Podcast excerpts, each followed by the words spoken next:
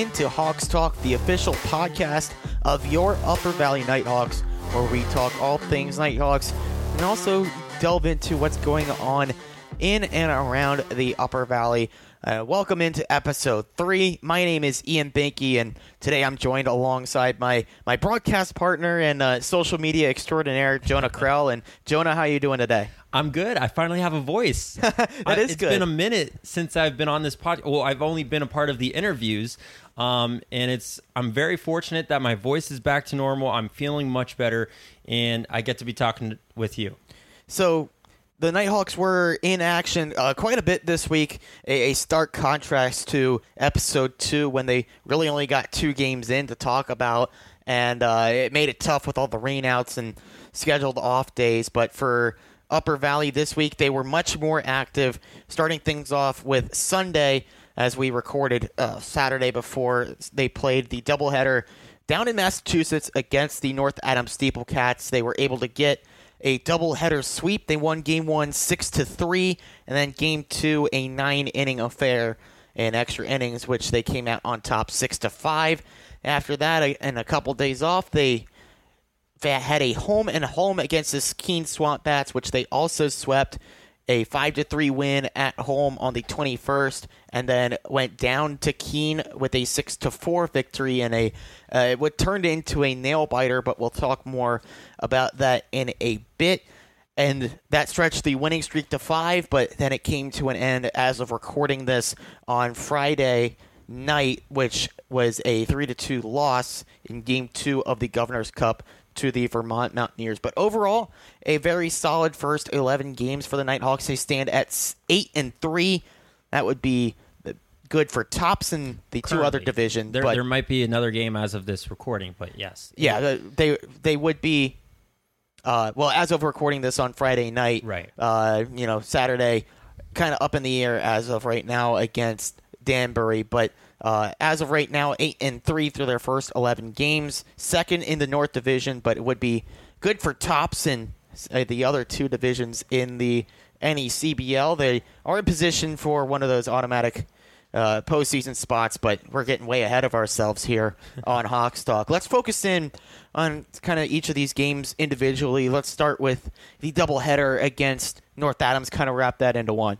yeah. W- what a battle um, that was with North Adams, who, as we're recording this, just got a big win to break. What was it? 12? 12 game losing streak, yeah. and, and they really put on a battle in both games in that doubleheader. Um, like you touched on, uh, the first one was a six-three win, but that one was a lot closer than it actually showed in the final score because the Nighthawks put up three runs in the sixth inning to come through. Um, big time plays by Garrett Pike. Uh, Kevin Brugman coming through as usual, scored a run, um, had a single and an RBI. He was great.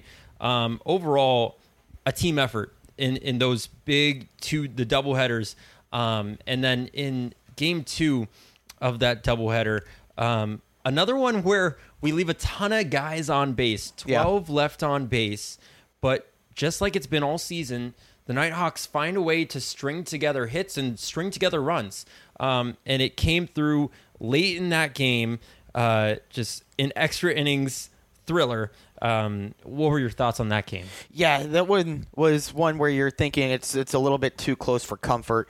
Uh, now North Adams, that 12 game losing streak, it, it is a little bit deceiving. They've got a good ball, ball club there. Yes. They're just you know, missing some guys. They're shorthanded right now, and uh, it really it's been their bullpen that has been their weak point, and uh, that was that kind of ring true in in this case again. They the starter though in game two did give up three runs in only an inning and two thirds, but then bullpen kept them in it up until the ninth inning when uh, things started to get away from the Steeple Cats. But uh, happy for them that they, they broke their losing streak uh, in, in that organization. They're you know on the upswing now. You can look at it that way. They they hit their low point and they could move forward. But yeah, for Upper Valley, it was a much needed doubleheader sweep. uh, the the story throughout all this week is just dang the Mountaineers won't lose. They won't give us any kind of slack in the division, and it, um, it it's gonna be a neck and neck race. It seems between these two ball clubs, the Nighthawks and the Mountaineers,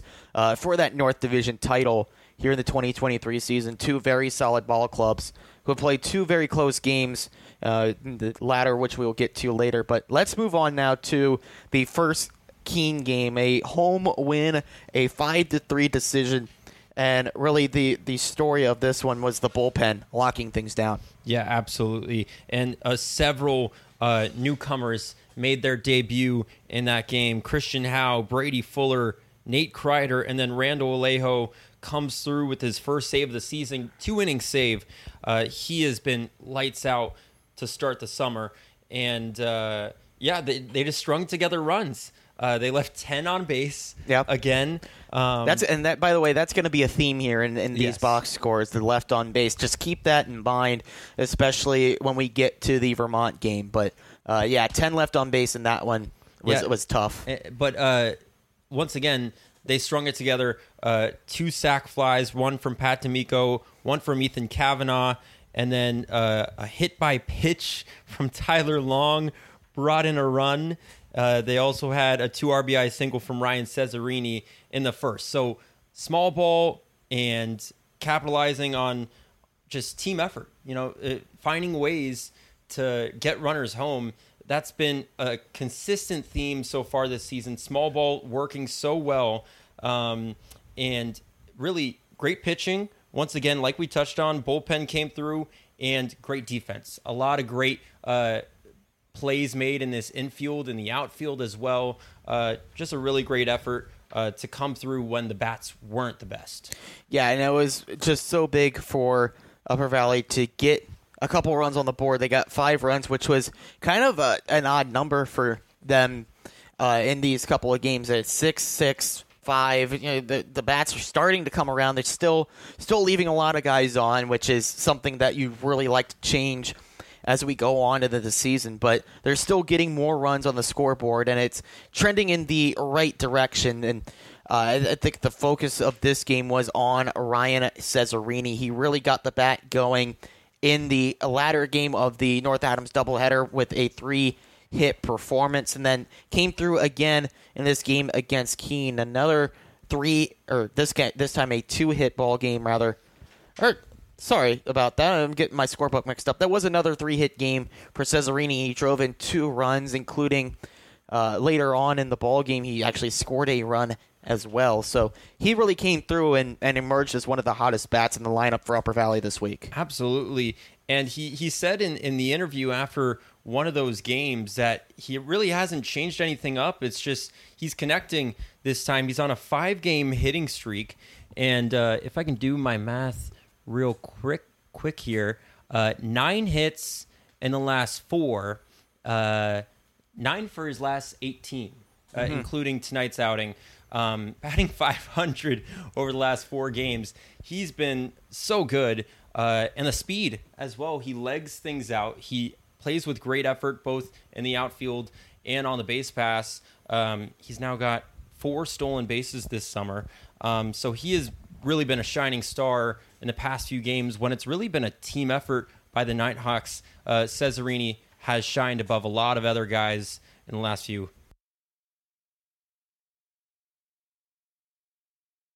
So Cesarini was one of the big performers, uh, but now let's move on to Game Two of that home and home, a six to four win down in New Hampshire against the Swamp Bats, and uh, again it was a well-rounded performance, really up into the ninth inning, but we'll get into that in just a moment. But six runs, including a leadoff home run from Adarius Myers. Adarius just continues to hit, and that was the first time this season that he hasn't had a single in any of those games. Uh, 15 hits, uh, one long ball, first of the summer for him. Only four home runs uh, for the Nighthawks, and you had to know it was coming at Alumni Field in that small ball, ball ballpark. Um, and Adarius led off right off the bat, uh, gave Upper Valley a great charge. And this was really a complete game, in my opinion. They hadn't had a complete game, and I, I was like, this is going to be their first complete game of the summer. And then in came the ninth inning. Yeah, another great performance from Garrett Pike, who was one of my standout performers from this week. Three for three for five, with uh, with four RBIs. He had a really great day at the plate, but then, uh, yeah, you got to talk about that ninth inning. It was strong pitching all the way through. Luis Misla only two hits allowed with five looking strikeouts through five innings of work. Jordan Goldman, Russell Hunter made his debut for the Nighthawks and looked extremely well, the sophomore from Hofstra. But then got to the ninth inning, things got really, uh, really hairy for the Nighthawks, and they allowed three runs to score.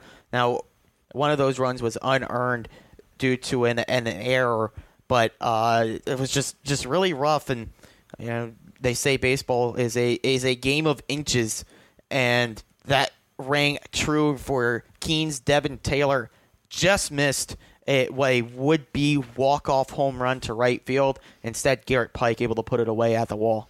And you have to give some credit to Nate Kreider. Right? Yeah. And only his second um, appearance this summer came to the team a little bit late, transferring to Louisiana Tech this upcoming fall.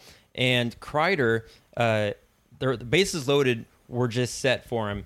And one batter he needs to get out. Just uh, a sac fly.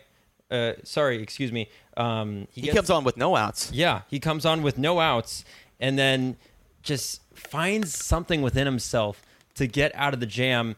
Uh, all everything was out there on the line, and a fly out from Devin Taylor just in front of the wall. A sigh of relief it must have been for Nate Kreider, but heads up, uh, well done for him for coming in in such a tough spot and delivering.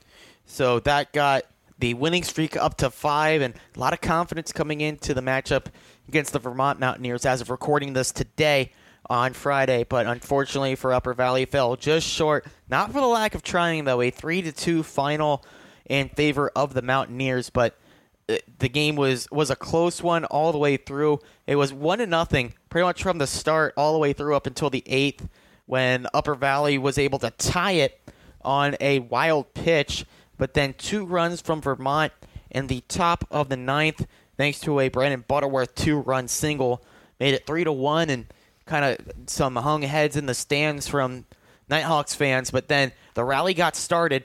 Uh, Darius Myers got it started with a single. Ethan Kavanaugh followed. Then Kevin Brugman, an RBI single, put the uh, the tying run uh, in scoring position, the winning run on base, and a wild pitch eventually moved Kavanaugh over to third, tying run 90 feet away. But then the Nighthawks found themselves on the flip side of baseball, being a game of inches, and a diving catch from T.J. Williams robbed Ryan Cesarini of a game tying base hit. Yeah, just a tough one for Upper Valley. But I think we all know that they didn't deserve to, to win that game with some of the errors. They had two costly errors um, and they just didn't look like their sharpest self. Uh, they had 12 runners left on base, another big one. And this time, that number rings true because they couldn't get that timely hit. In every other game, they came through clutch. This time, just too many battles, to, too many challenges to overcome. And I, I do want to give a shout out in this game to Brendan Walker, who came out of the bullpen and pitched five shutout innings, only allowing two hits and two walks with two strikeouts. He was really strong in relief and really gave Upper Valley a chance in this game.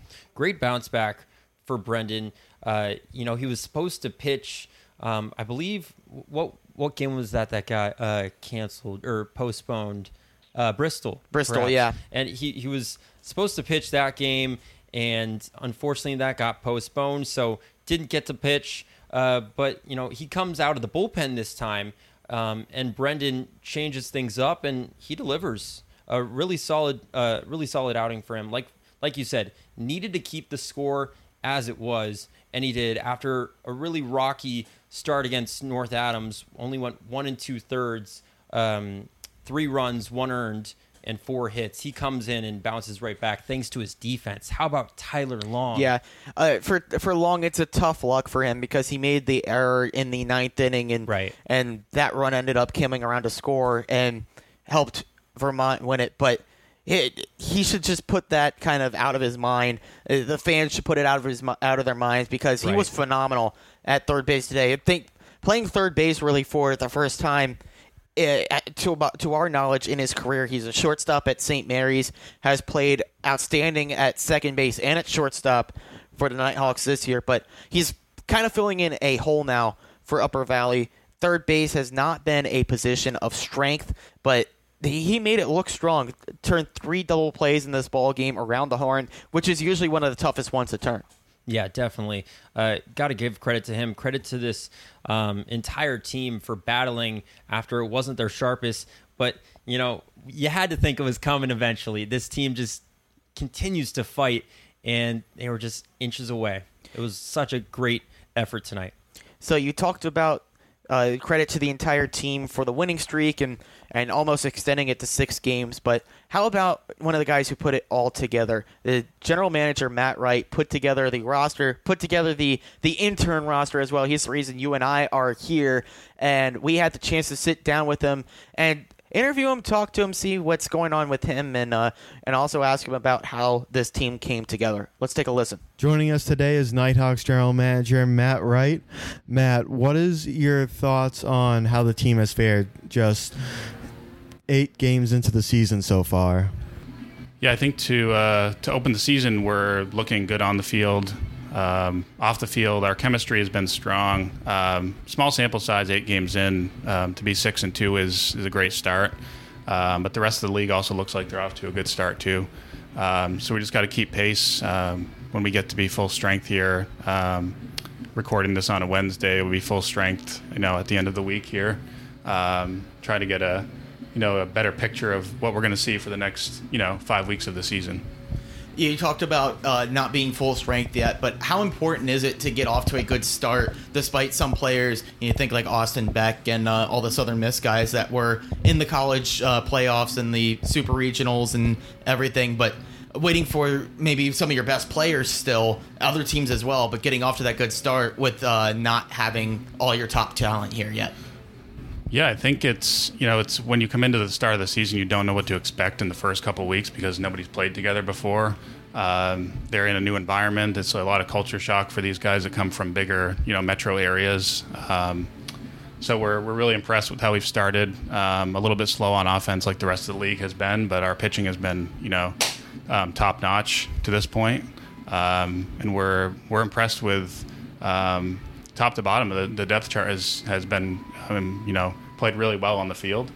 Um, so that, that's good to see early on because you, you think those guys are just going to improve as the as the games continue.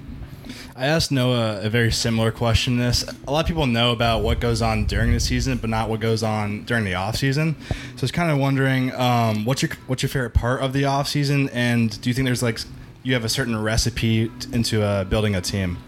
Yeah, so the off season takes you know we we take about a month off after the season ends just to kind of decompress and take it all in. You know whether we had a good season or you know kind of a lackluster season like last year.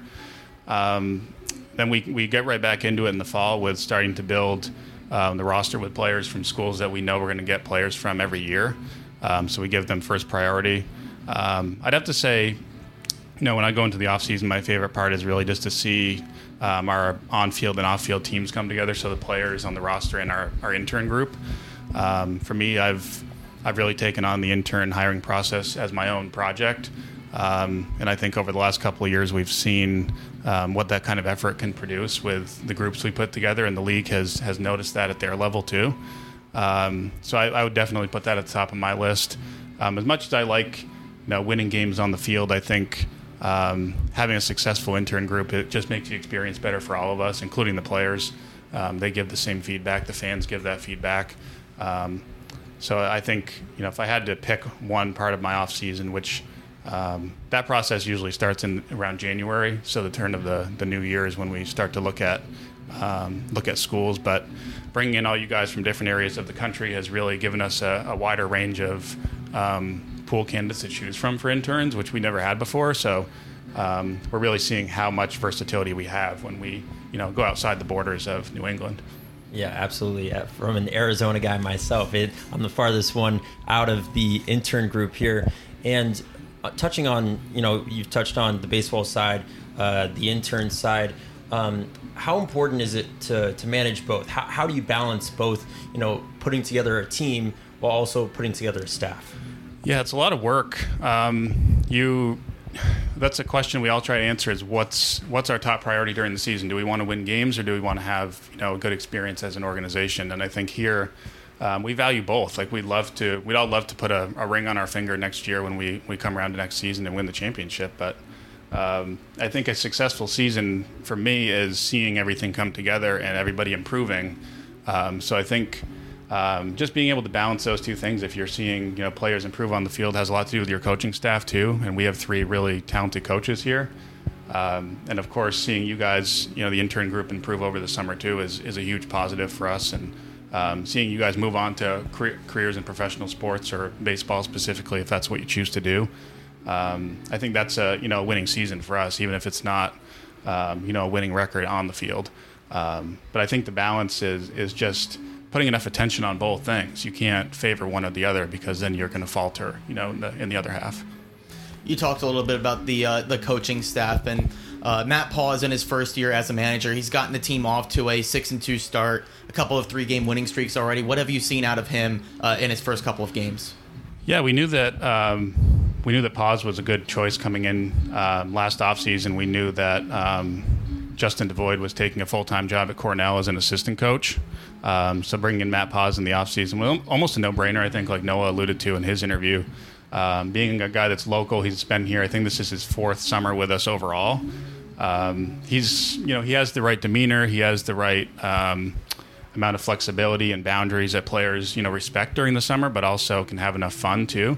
I think for any manager in this league, it's it's finding the balance between um, you know, improving that talent on the field, but also letting the players be themselves and have a good time because um, they are coming from programs where they have their own coaches and their coaching style that they're used to. Um, so I think we have the right guy in place that can command the team, but also give them the freedom to, you know, to be themselves and show their personalities at the same time. Yes, the Nighthawks are a rather new team in the league. So I was kind of wondering, uh, how did you get started with the team and kind of like give your origin story? Yeah, so I'm from Springfield originally, which is um, for anybody who's listening locally um, knows it's about uh, three exits down 91 South. Um, so I was a junior in college. Um, I took a few uh, gap years in between high school and college. I was a junior in college when I started here, 2019.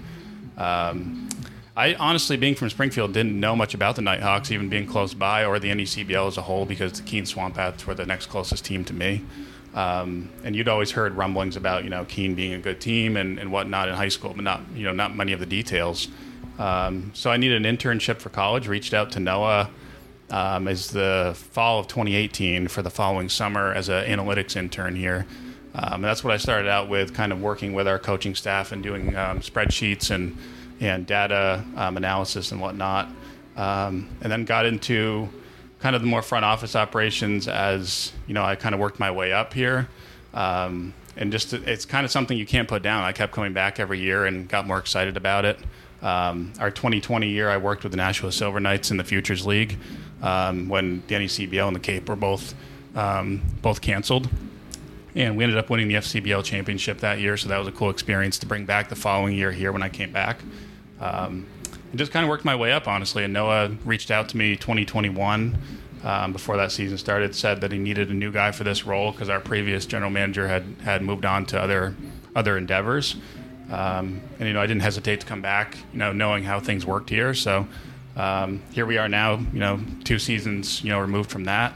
Um, just continuing to build what we have here, trying to raise the attendance, bring in more interns every year, and give the Coolidge um, some more traction with what they're doing. Um, so it, yeah, it's been it's been good all around. I think we have a good thing going here. And now that you've been here um, for a little bit now, what are your goals uh, for growing the team, or you know, beyond just winning? What what are your goals as the general manager? Yeah, I think our goals um, they pretty much stay the same every season. So on the field, of course, the goal is to um, we kind of do it in stages. We say we want to um, make the playoffs and then go for the championship. We always want to win the Governor's Cup against Vermont. That's always a team goal. Um, but off the field, I think our goals are just to um, recruit the best staff that we can get, interns and players.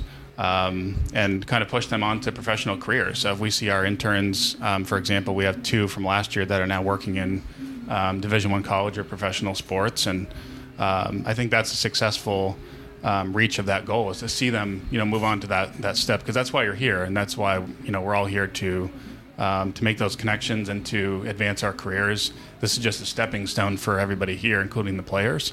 Um, so I think, you know, uh, my personal goal is just to see that through and make sure that I'm doing all I can to support, you know, everybody we have here um, and seeing them enjoy their time and, um, you know, reach their own professional goals too. So going back to off the field, I like to ask this to uh, everyone that comes on. But what's one of your favorite things to do in the Upper Valley and uh, and around the ballpark? Yeah, I think the Upper Valley is a really unique place for everybody coming in who's not used to the area. It's pretty pretty laid back. There's it might not seem like there's a lot to do on the surface here, um, but if you make your way around to all the towns, um, you know Hanover and Quechee and Woodstock. Um, if you go a little further south, um, where I currently live, like near Manchester, New Hampshire, is about an hour away. Um, we've got like minor league baseball down there with the the Fisher Cats and the Blue Jays affiliate.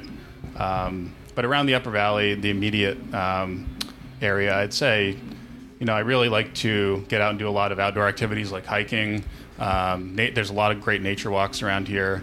Um, I think this is a good place for people outside of the area to really disconnect from, you know, their typical lifestyle of, you know, city life. Um, it's a really laid back environment, and the the people here are really welcoming. It's a, a really, you know, warm community all, all around, and all the, you know, I think there's like 45 or 46 towns that make up the Upper Valley as a whole. Um, so you know, no matter which one you visit, all in between there, there's there's always something to do, whether you're into you know the outdoors or history or um, you know baseball. We have here, and um, I think there's you know there's something for everybody to do. That's Matt Wright, the GM of your Upper Valley Nighthawks. Matt, thanks for coming on to talk to us. Yeah, thanks for having me, guys. Thanks so much to Matt Wright for taking the time before a game to sit down and and talk to us. And uh, it, it's always great to you know, it's not often you get the chance to sit down and talk to talk to your boss and and ask him a little bit like what he saw uh, in building the intern roster. But uh, you know, again, shout out to Matt for for bringing us up here to the Upper Valley. It's been a great experience so far. Oh yeah, absolutely. Um, he has been so gracious to us, you know, giving us the freedom to to do what we love, which is broadcasting, which is you know giving a platform to for the Nighthawks for these players and really show show what they're capable of. It's been so amazing. Um, you know what? Who is like the best GM out there in sports in, in sports history? Uh, it's I'm trying to think. Yeah, it's it's it's a tough question because you're you ask different people, you're gonna get different answers. But uh, He's definitely not Jerry Krause. I'll tell you that. There, yeah, it's uh, it's a tough question. I, I think that's uh, something you could f- sound off to us on on uh, on social media about. comment on our post. To uh, I think we'll we'll blast out the social media promotion on Twitter and uh, Instagram. However you find it, uh, however you find the podcast on social media. That's that's what that's our question to you for this week. Who do you think is Theo the Epstein? best Brian general? Cashman? Yeah, And who do you think is the best general manager in league history? It's a very good question, but um, yeah, we're gonna we're gonna leave that to you guys, and we're interested to see what you say. But now we're kind of moving on a little bit, but still looking back. I want to ask you, ask you, and uh, see Jonah. Who were some standout performers? Now, I already gave out Garrett Pike as one of my picks. He had a lot of runs driven in, some timely hitting, and also, of course, a timely catch out in right field in Keene. But uh, we also mentioned Cesarini. But who are some guys that stood out to you on the diamond this week? Yeah, definitely. Uh, Randall Alejo once again uh, came through huge in that uh, first game this week against Keene. Went two innings. Uh, Alejo once again just finds ways to get paints the corners beautifully done with his partner and Kevin Brugman.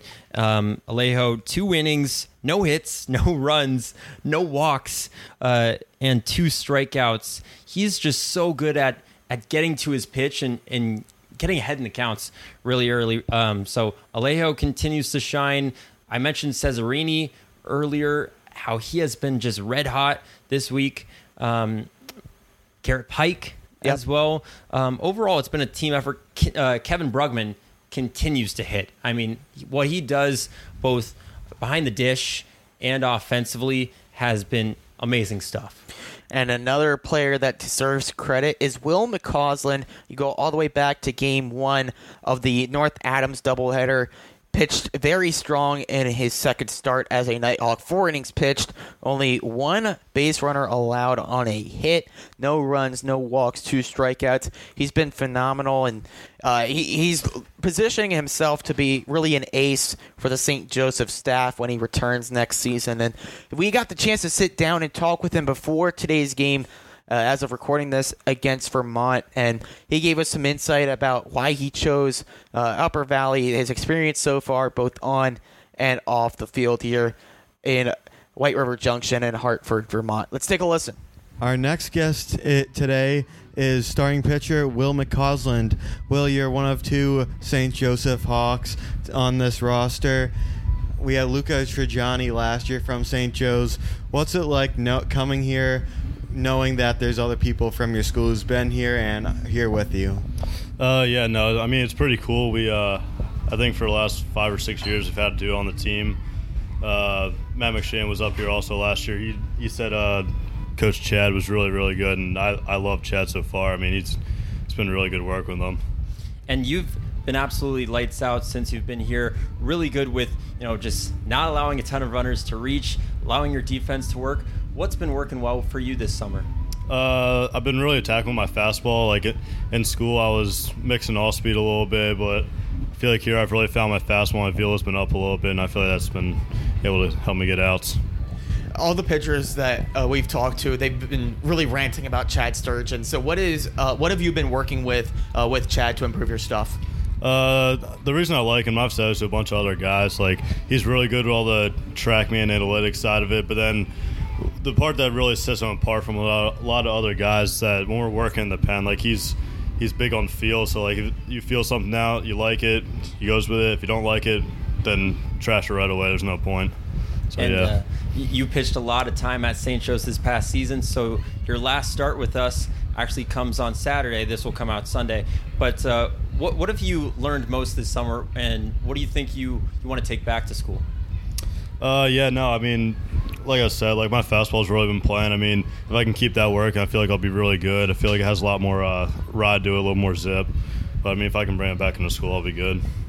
So you had the honor of being the home opener here and, and pitching, uh, actually, as we're recording this, against the Vermont Mountaineers, who uh, the Nighthawks are playing today. Talk about the feel of pitching in a rivalry game like that. Yeah, no, that was huge. I mean, there were a ton of fans there. Uh, I'm not sure the exact number, but the energy was huge. Like walking out into the uh, walking out into the field at, right after the national anthem, I literally felt like I was in the majors with the amount of fans there. And uh, well, I know you're uh, you're from the Philly area. Um, what what uh, what's going on with your, your Philly sports teams right now? What, what what has to happen for them? Uh, we need to actually win a championship instead of, instead of lose uh, two and one or three, I guess, in one year.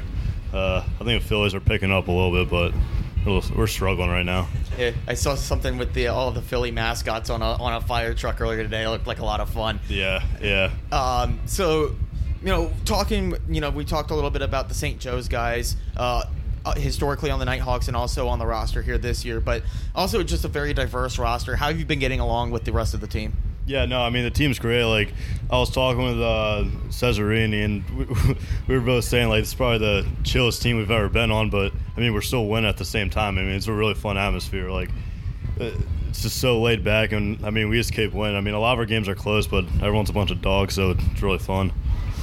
And uh, just uh, beyond Ryan, uh, you know, who are, some of the, the guys that have been real fun to uh, play with?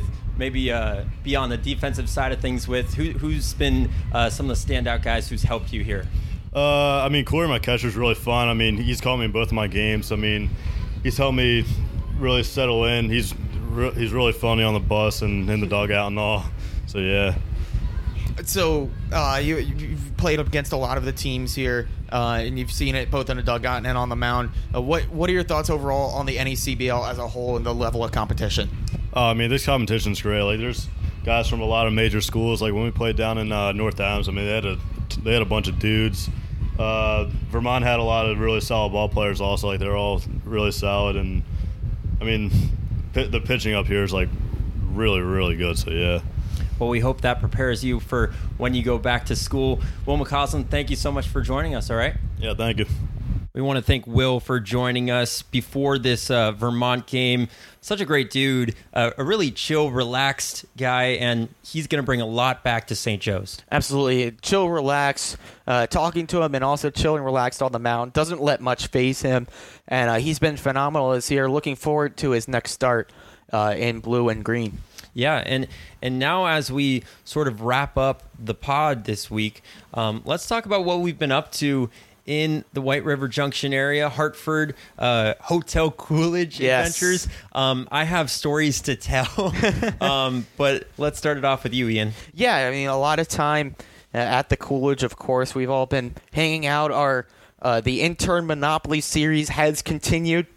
Uh, for anyone who was curious, uh, our baseball oper- uh, director of baseball operations, Jacob Ains, he finally lost a game of Monopoly after uh, four games of trying. Uh, someone finally topped him, and it was uh, our very own Carolina Angelillo who topped him and was able to get a victory. She's still in a pretty distant second place in the standings, and yours truly finally got out of the cellar. Yeah, yeah, Uh, yeah, yeah. I'm now. I think I'm in fourth or third or fourth or not third. I'm not in third. Definitely not in third. Uh, fourth or fifth. I think I am in the standings. But uh, uh, up and comer. I'm waiting to get good good luck. I'm waiting for Yeah. that to happen. But uh, leaving the hotel Coolidge, it's been uh, a busy week, and we're waiting.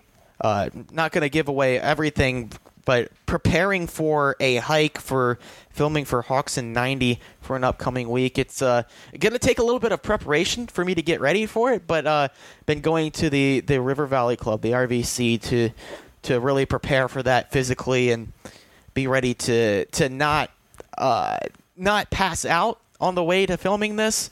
Uh, and thanks to the RVC, they they've got everything I need to uh, to to really prepare for that. And and also we've been to the Four Aces diner quite a bit. Uh, they've been uh, very hospitable towards us and and uh, and helping us out and, and nourishing the the Nighthawks intern staff.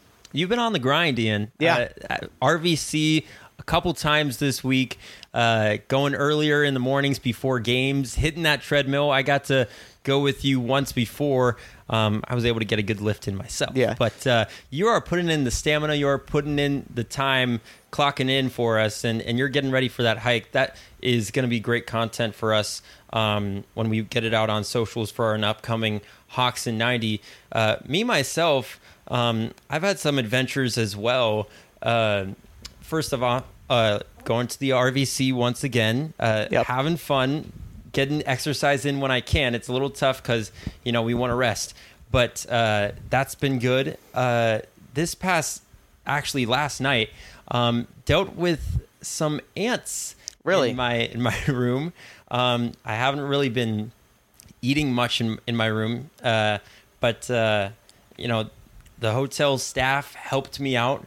Um, very, very kind, very gracious. Gave me some bug spray, um, and yeah, they, no ants this morning. There you go. So um, that is you know stress relieved. yeah, you know, you know how it goes. I've had them in my dorm room as well. It's once it gets warmer, once it gets really cold, they're looking for warm or cold environments accordingly, and uh, it seems to be inside always. So, uh, yeah, shout out to the Hotel Coolidge staff for taking care of that, and also we got a a, a fun story um, for between two of the interns that I mentioned earlier, Jacob and Carolyn. Uh, we all went on a walk earlier today. Uh, that's been one thing we've been doing a little bit too, is is walking and exploring the area around White River Junction uh, on two feet. But uh, we we decided to go down to the uh, a bridge spanning the Connecticut River. We walked over it just a little bit away from the Hotel Coolidge, and we went down to the uh, went down to the river, and we found out there was uh, they had the bridge supports there. Was there a van too? Someone living down by No, the no, river? no van down Oh, by the okay. river. Sorry, Um, sorry to interrupt. My bad. Uh, but yeah, so we went down there, and there were some rocks leading to one of the uh, the supports the bridge, which had a you know area to stand on, some shade, and get right by the water. And we thought, yeah, let's go ahead and go down there and and explore that. That'd be pretty fun. So so we go down there, we chill out for a little bit, we're talking and uh, about everything, and no one's paying any attention until someone finally realizes the water's rising. Oh no. That's that's not good. Um, the, the the entire stone area, which was dry at one point, turned wet with water. Well, what else would it turn wet with? But um, it was you know wet. Our shoes are getting kind of a little bit soggy. And we realized hey, probably a good idea to go ahead and get get off of this thing. So we walk back over to the other side, and sure enough, the rocks that we walked on to get there are now underwater.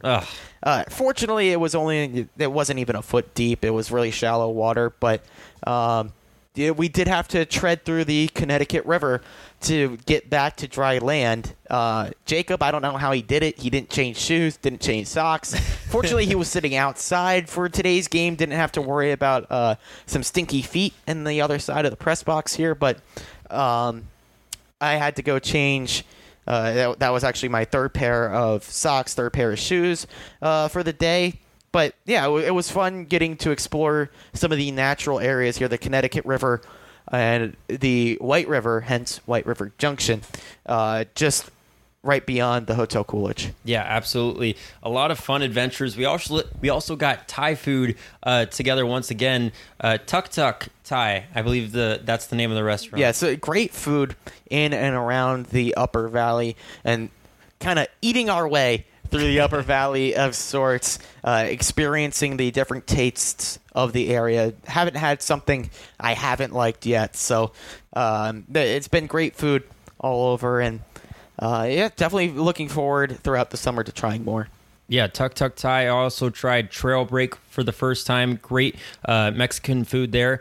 Uh, now let's let's turn the page a little bit. Uh, talk about the upcoming schedule for Upper Valley. And tomorrow, as we're recording this Friday night, tomorrow Saturday, they're set to face Danbury at Rogers Park, six thirty start. But that could be canceled uh, Yep. by the time this goes out. That's uh, something that you always have to keep an eye on here in the NECBL. It's yes, the schedule is posted. Don't believe it till the teams are on the field.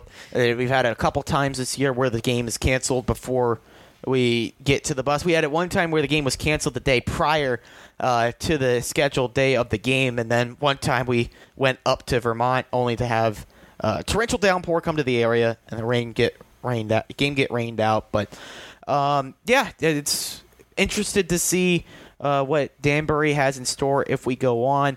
Uh, it's it's been a tough go for the Westerners so far, but the 2021 champions looking to rebound. And then we'll go we'll be back home actually against ocean state a coastal uh, opponent. That'll be on sunday. This is a big stretch for the nighthawks. Uh, several games all in consecutive days if i can quickly see here. That's one two three four five straight excuse me six straight uh, days with a game. So it is we're in a grind right now, and it will continue after Ocean State Sunday. That'll be a 5 p.m. Uh, start. Then they'll face Danbury, Danbury again back here at the Maxfield Sports Complex on Monday, and that'll wrap up the six-game stretch as the lights go off here at the Maxfield Sports Complex. We're battling it out, and we're finishing it up here, and then finally they'll have a day off, and then they'll face uh, North Shore for the first time. Uh, again, that'll be at home. So that is the upcoming stretch of games. What stands out to you there? Yeah, and looking at beyond that as well, uh, it's actually yeah North Shore the double header against Bristol. It's a double header on Thursday. Uh, actually, yeah, double header both uh, at Muzzy Field Yep. down in Bristol. That's because of the rain out prior uh, a couple days ago. And then following that, they're back at home here to face the North Adams Steeplecats. Then rounding things out on Saturday and Sunday, it's a another trip down to Muzzy Field to face the Bristol Blues, and then the uh, Nighthawks will host Mystic at the Maxfield Sports Complex on Sunday. July 2nd. And yeah, looking forward to, getting out of the North Division. It's been a lot of divisional play early on in the season. Already played Keene, I think three times it is now, Sanford twice, Vermont twice. Seeing some different teams. I know North Adams. Uh, we've seen before, but North Shore, uh, this will be the first time we see them. Danbury, seeing them twice for the first two times in the span of a week. Bristol, because of the rain out, we haven't seen them yet. Seeing a, a variety of opponents, some different rosters, different faces, different broadcasters as well. you and I will be calling games with the various broadcasters around the NECBL throughout the course of this season. By the way, NECBL Network. But yeah, looking forward to some different games that are going on throughout the week. And then uh, just to finish up here, um, Ian, yes, this was a tough loss against the Mountaineers, but when you look ahead at that schedule, Nighthawks are in a pretty good spot, right? Yeah, they they are. They're in a space. A lot of home games coming up. They get they get a winning schedule here and out, and you kind of still have to keep it at one eye on Vermont. Hope they stumble, but you take care of business, win more than you lose, and you're in a good spot for the playoffs. So that'll do it from us here at the Maxfield Sports Complex. Staying late, putting in the hours, and this was a fun podcast to put together. We want to thank our guest, GM Matt Wright and pitcher Will McCausland for joining us. And we hope you had a good time listening to all the action, and we'll see you next week. This is Hawks Talk.